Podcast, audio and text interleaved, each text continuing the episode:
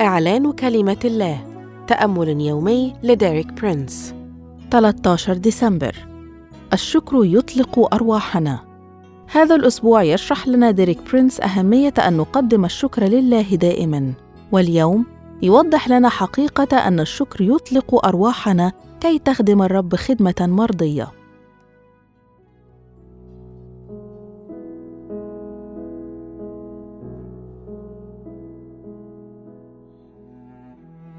يعد الشكر أو الامتنان التجاوب المناسب لما فعله الرب لأجلنا وما زال يفعله. الشكر شيء ندين به للرب شيء نحتاج أن نعبر عنه. والتعبير عنه أيضا يحدث شيئا في أرواحنا لا يمكن أن يحدثه أي شيء آخر. وأعبر عنه بهذه الكلمات. الشكر يطلق أرواحنا لكي تعبد الرب العبادة المقبولة وتقدم له الخدمة المرضية. وهذا ما يوضحه كاتب رسالة العبرانيين في عبرانيين 12 العدد 28 حيث يقول: لذلك ونحن قابلون ملكوتا لا يتزعزع ليكن عندنا شكر به نخدم الله خدمة مرضية بخشوع وتقوى. بدون أن نظهر امتناننا للرب لن تكون خدمتنا للرب خدمة مرضية. إنه موقف الامتنان الذي يجعل خدمتنا خدمة مرضية ويطلق أرواحنا. الشخص الذي لا يشكر هو شخص منحصر في ذاته شخص أناني لا يعرف معنى الحرية الحقيقية. لذلك أؤكد على أن الشكر هو الذي يطلق أرواحنا.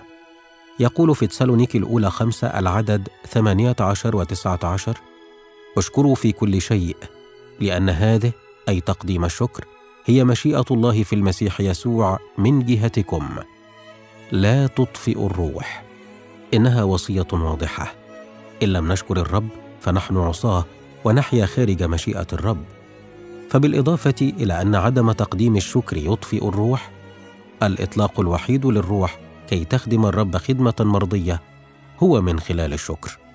ثم لاحظ هذا التحذير الذي يلخص إصحاح 12 من رسالة العبرانيين الذي يقول لأن إلهنا نار آكلة وكأن الكاتب يخبرنا بأنه يجب علينا أن نقترب من هذا الإله القدوس المهيب بالتوجه الصائب بقلوب متواضعة وشاكرة.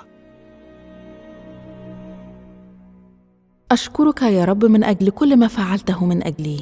أعلن أني أقترب من الرب القدوس المهيب بقلب شاكر ومتواضع واتجاه يطلق روحي لعبادة وخدمة مقبولة وسأظهر الشكر في حياتي. آمين.